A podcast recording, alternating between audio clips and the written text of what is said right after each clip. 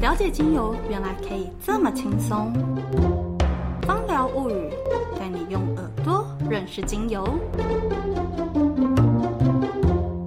大家好，我是舅舅老师，今天很开心来跟大家介绍丝柏这支精油。丝柏，塞浦路斯是它命名的由来。然后呢，塞浦路斯对于我们来讲，可能是一个不怎么熟悉的国家。事实上呢，它就是介在欧洲跟亚洲中间，然后是一个岛国。目前也是分为有点像南北韩这样子一个国家。我们的丝柏，看它的拉丁学名来讲，事实上呢，它也是一个常青的植物，所以在欧洲的墓园里面，你常常会看到丝柏树的由来。因为呢，它的树叶摘下来呢，可以保持很长的一段时间都是在绿色的一个情况下，所以这支精油呢，他们很常把它用在墓园里面，就是代表对于他们逝世的亲人的一个怀念。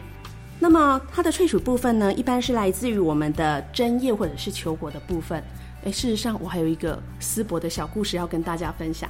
那个丝柏命名的由来，事实上就是相传我们的那个希腊神话的那个阿波罗太阳神呢。事实上呢，是因为他把某一个人武器，他的名字的发音就跟 Cypress 很像。然后呢，事实上就是因为他有一天，他有一只鹿，他很喜欢他的那一头鹿，然后呢每天都会带着他出去游玩。结果有一次呢，他带他到森林里面去的时候，不小心鹿跟他分散了，然后呢，他就可能在打猎，然后就没有注意，然后就。发了一支弓箭之后，就把那那头鹿给射死了。然后他就非常非常的伤心，非常非常的难过，所以他就祈求他的那个阿波罗太阳神把它变成一株植物，因为他想要减少他的哀伤。所以呢，那个太阳神呢就把它变成了一棵植物。那那棵植物就是丝柏。所以那个这个也是 cypress 的另外一个命名的由来哦，就跟大家分享一下。所以呢，这株植物有的时候可能也跟减缓你的哀伤有相关性。那我刚刚有讲到说，它的萃取部分呢，一般是来自于它的针叶的部分，有偶尔会来自于它的那个球果的部分。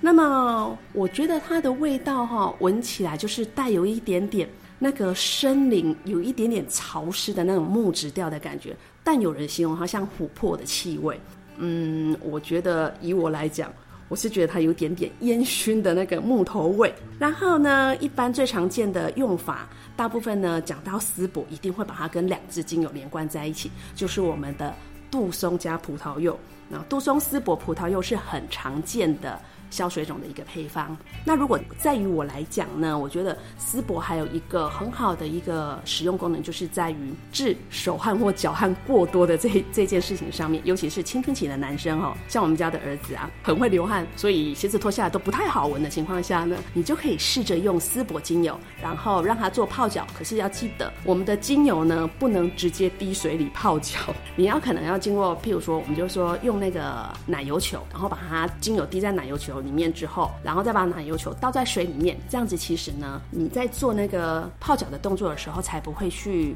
让它附着在直接附着在肌肤上面，然后造成灼伤的一个可能性。所以还是要经过一个步骤去让它可以跟水互溶，因为精油跟水是不互溶的，所以这个一定要记得。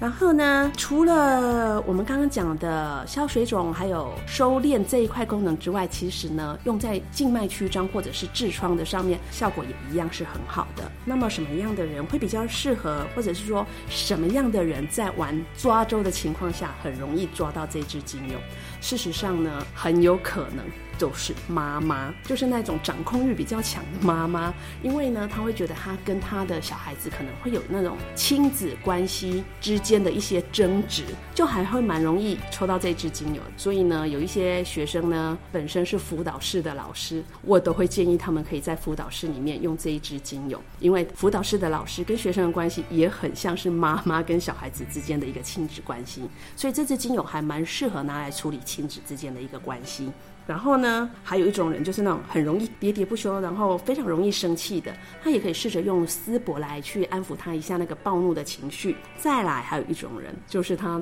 人生面临重大转变的时候，譬如说他现在正要结婚，然后或者是说他正要转变工作，哎，正要换工作的时候，他都很适合用这一支精油，因为这一支精油呢，可以让你很漂亮的转身，然后在背后是给予你一个支持的力量。所以呢，我会觉得你如果有正在面临这样。样子的一个转折点的时候，你倒是可以试试用丝柏精油去做熏香，或者是就把它调成你的那个按摩油的部分去做你一个身体的按摩。这支精油在使用上面，基本上来讲是一支很安全的精油啦。但是如果你有确诊妇科癌症，因为它本身有类雌激素的关系，所以我就会建议这支精油呢，你可能就要尽量避免使用。